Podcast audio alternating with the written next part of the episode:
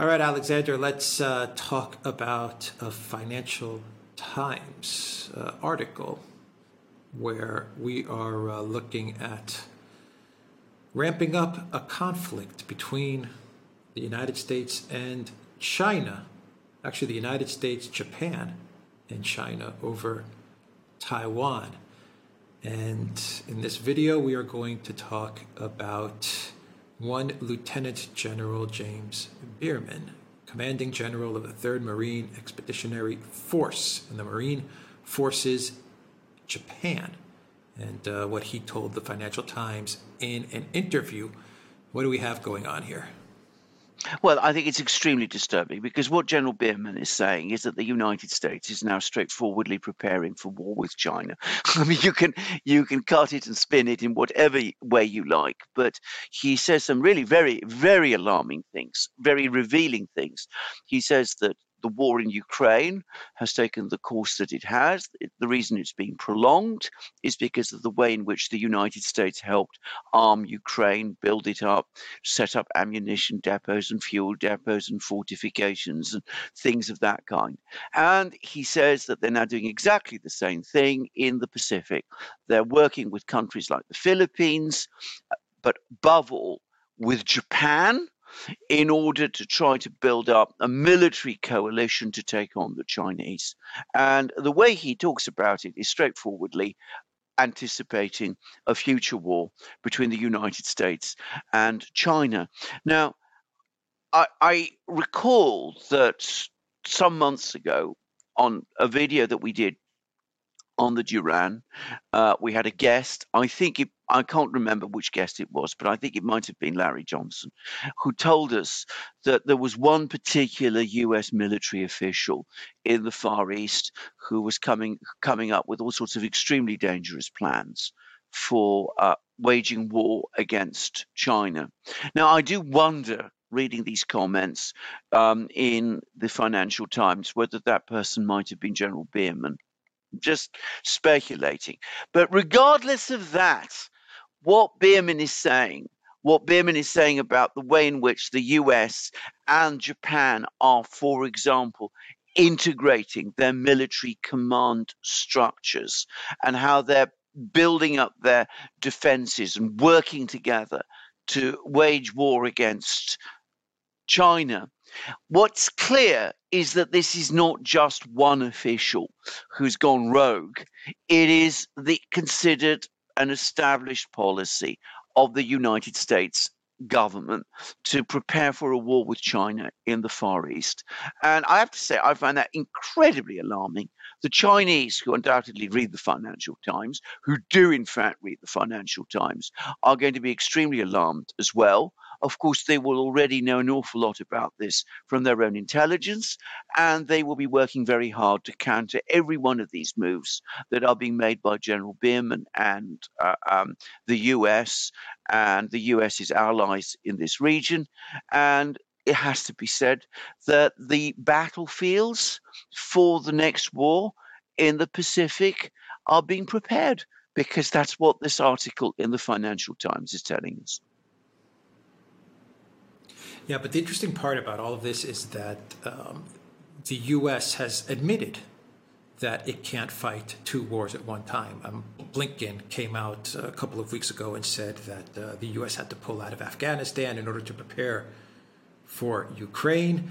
Um, Nikolai Patrushev actually said the other day that uh, the withdrawal of uh, the American forces from Ukraine, from uh, Afghanistan, had a lot to do with the U S focusing on Ukraine. So the question becomes, if the U S is going to focus on China and Taiwan, well, then it's going to have to pull out of Ukraine.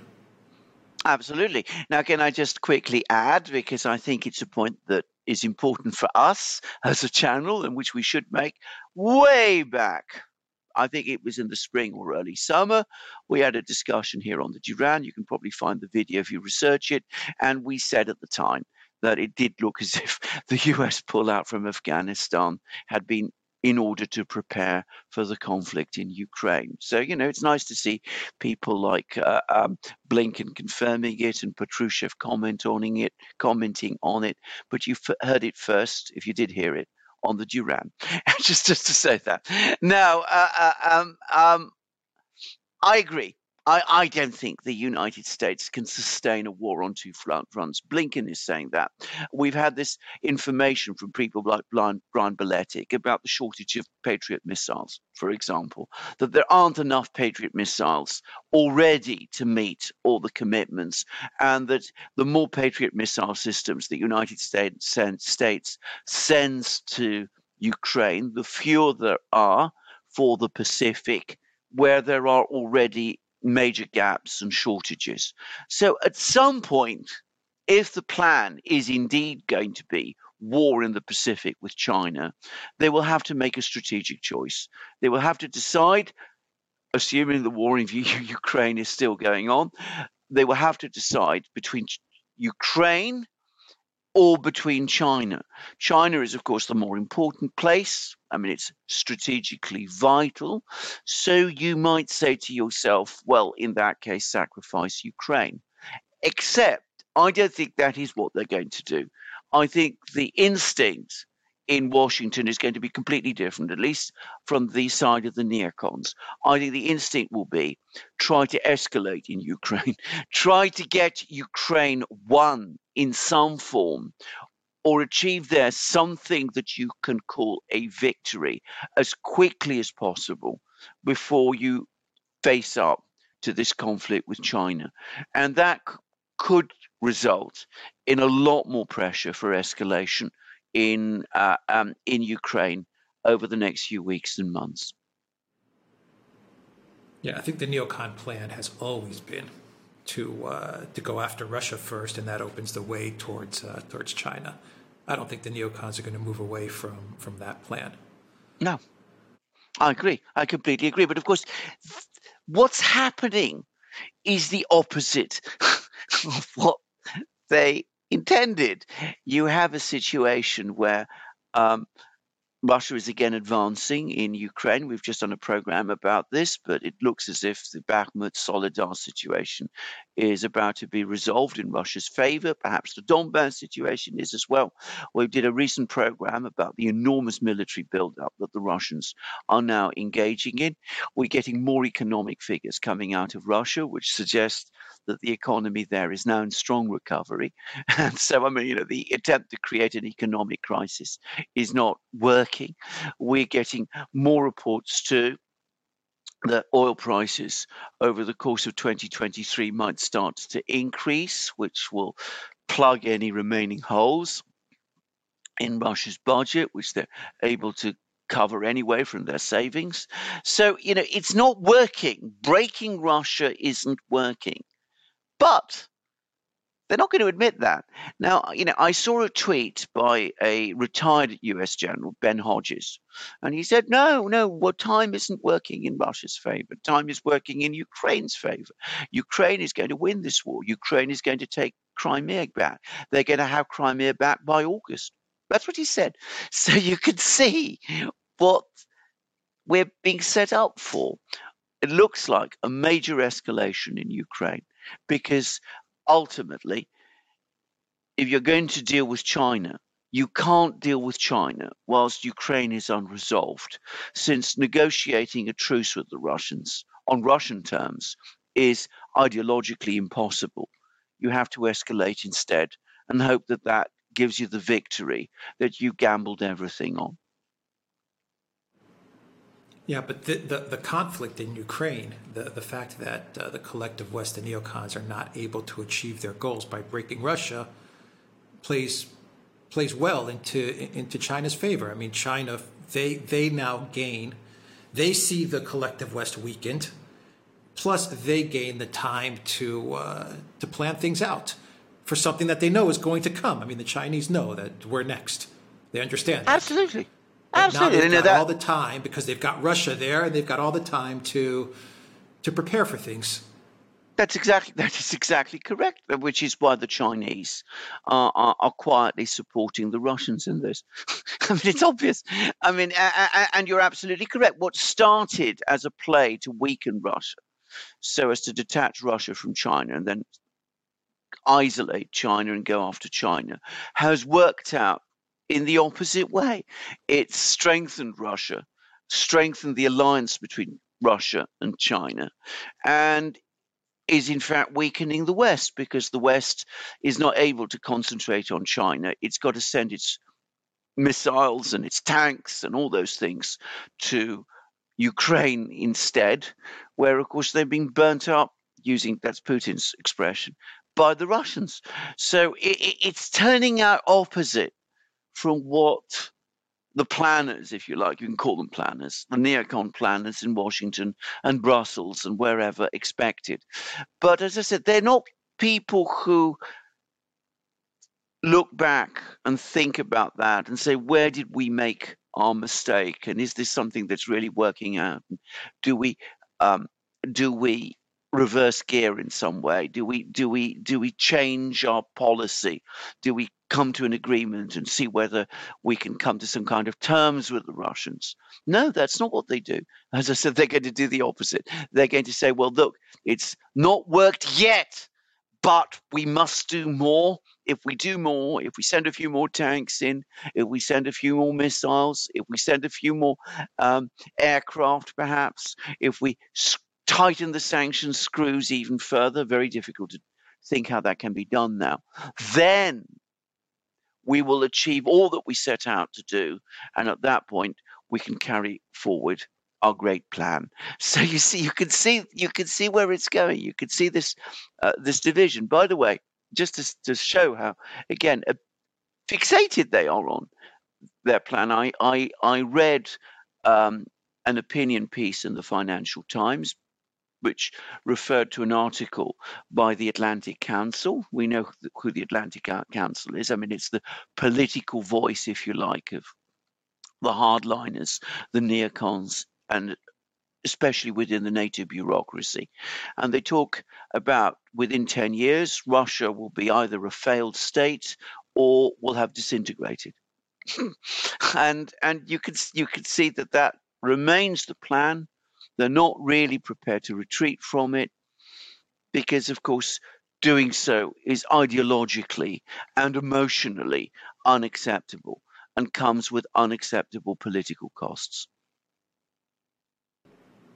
I wonder if you could make the argument that, uh, and, and I know you can't compare Afghanistan to the commitment to Afghanistan to, to Ukraine. Well, maybe you can. I mean, they were in Afghanistan for a long time, so there's that. But um, okay, two two different uh, two different conflicts, two different countries. But in Afghanistan, they did cut and run pretty much in the middle of the night. I mean, you know, one minute they were there, the next minute they were gone. One minute everyone thought that the U S was going to stay in Afghanistan for another twenty years. Uh, even Biden was talking about how the U S is committed to Afghanistan, and, and the next morning, that was it. The U S was gone. It was out. It was that that quick. So I wonder if you could you could make the argument that, you know, they maybe they will do the same to Ukraine if things get really, really bad, or if they see that, you know what, we're we're losing in a big, big way. Let's take the media hit for a week. Okay, there's going to be a week of a lot of bad press.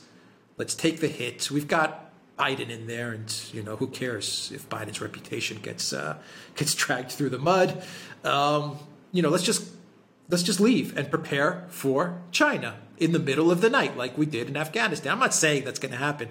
I think that's a very low, low uh, possibility that that happens. But, uh, you know, they, they did do it in Afghanistan. So, you know, they, they could do it in Ukraine, I guess. And then you can also factor in the uh, the new House.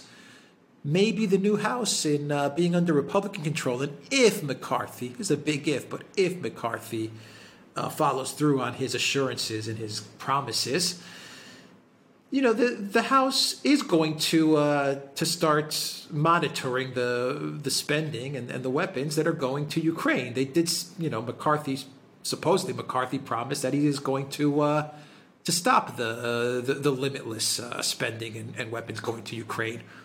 Two big ifs, but maybe, maybe no, the neocons, maybe these no. groups of uh, warmongers will say, you know, let's just grab our stuff in the middle of the night and poof, we're gone, like we did in Afghanistan. Low probability I, of that happening, I agree, but you could make that that argument. I, I mean, first of all, it's entirely possible. I mean, this is a scenario that one can imagine. And by the way, talking about the Republicans, I mean, in a way, you can see what the neocons and people like that might do. They might say, look, we were fully behind Ukraine, but then these bad Republicans came in. They took over the House.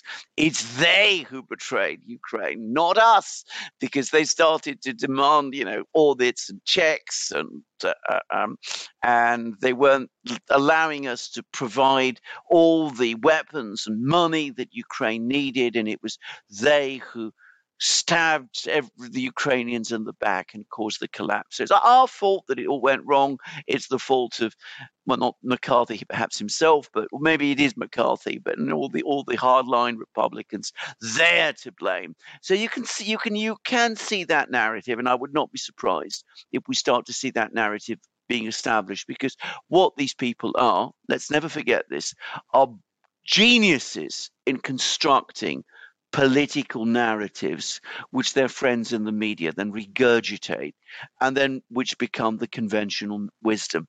I don't think they're going to do it this time over Ukraine. I think it's going to be as easy to do as it was over Afghanistan for two reasons. Firstly, they viscerally hate Russia in a way that Afghanistan, they never had that kind of emotional Uh, uh, you know, feelings about. These people really are emotionally engaged when it comes to anything to do with Russia. And I think that affects their judgment. But secondly, and I think even more important than that, is the sheer political impact of a withdrawal and of a collapse in Ukraine. Afghanistan, well, you know, if you pull out of Afghanistan and the other side takes over, well, as you said, it's a week or two story, but ultimately, to be blunt and truthful about this, very few people really care. If Ukraine collapses, well, not only do you have millions of Ukrainians all over Europe now, and they would certainly care, but of course, you've had all of these European governments, all of these people in Europe who've become very committed to this, who are going to be extremely left, extremely nervous and very worried and very, very frightened that they've antagonized the Russians. And now they have the bear on their doorstep again, and that the United States has gone away like a thief in the night. So I think that's probably something that is going to anchor the neocons to continue with this project, um, given that the other way of doing it, negotiations, is an impossible one. To be clear, they're less likely to negotiate a solution to this problem than they are to do what they did in Afghanistan, which is simply to cut and run. They don't want to negotiate with the Russians under any circumstances, not seriously. So they might prefer just to cut and run. But I think for the reasons I said, they probably won't want to cut and run. They will want to double and triple and quadruple down before they do that. No, no doubt. They're, they're going to quadruple and, and five x and ten x down. There's no doubt about that. But you have to admit, at, from a technical standpoint, leaving Afghanistan was, was kind of... Uh, kind of tough. I mean, they left everything. They left all their equipment, everything behind. Everything. I mean, Ukraine, they don't have that problem. No. You know, no, Ukraine is just, uh, it's it, it's like you said, it's it, it's the media, it's the perception, it's the trust, it's it's Europe, it's all these things, the political dimensions. But as far as actual physical stuff and and, you know, a presence, I mean, in Afghanistan, they left everything, everything. In Ukraine, it's just okay. We're we're stop. We're going to stop sending money. See you later. Yeah, so, well, yeah. that's that that that's absolutely correct. But as I said, I mean, optics matter for these people to an incredible degree, to an unhealthy degree. But as I said, their geostrategic games that they play matter for them even more. And to be frank about this, Ukraine is too important in their grand chessboard plan to be simply sacrificed easily in that kind of way. So, yes, I can see them doing it eventually. But for the moment, I think that they will put off that day as long as they can. Yeah, absolutely. Just uh, we got a little bit off on a tangent, but anyway. Well, no, I don't All think right. so, because because the yeah. thing to understand, just, yeah. just to finish on this, is that for the neocons, everything is conve- connected. It wasn't us in this program who made the connection between the fight in the Pacific and the fight in Ukraine. It's Lieutenant General Bierman. He's asked about what's going on in the Pacific. And what does he do? He talks first about Ukraine. So, you know, for these people, everything for, forms part of the grand strategy, the big game that they're playing, if you like. And I think that we are absolutely justified, given that, to follow the, to follow through and to examine the logic of their position and to see where it leads. Yeah, they've taken the the grand chessboard, and I believe that wasn't coined by Brzezinski, was it? No, or, I don't believe it was. I mean, I can't. Coined that. I mean, somebody he wrote else the book coined. on it, but no. Yeah, they they've taken that whole grand chessboard thing just way way too seriously. Absolutely. I mean, they, they've internalized it to an unhealthy degree. Yeah, very unhealthy degree. And I mean, it, it's, I mean, you know, chess, chess is a game, you know. International relations, geopolitics isn't a game. It's a matter of life and death for nations. And you know, if you play it like a game, you just lose all sense of reality. And that's what they've done. All right. We will end it there. the duran dot locals dot com. We are on Rockfin as well. And go to the Duran shop, ten percent off. Use the code. Good day. Take care.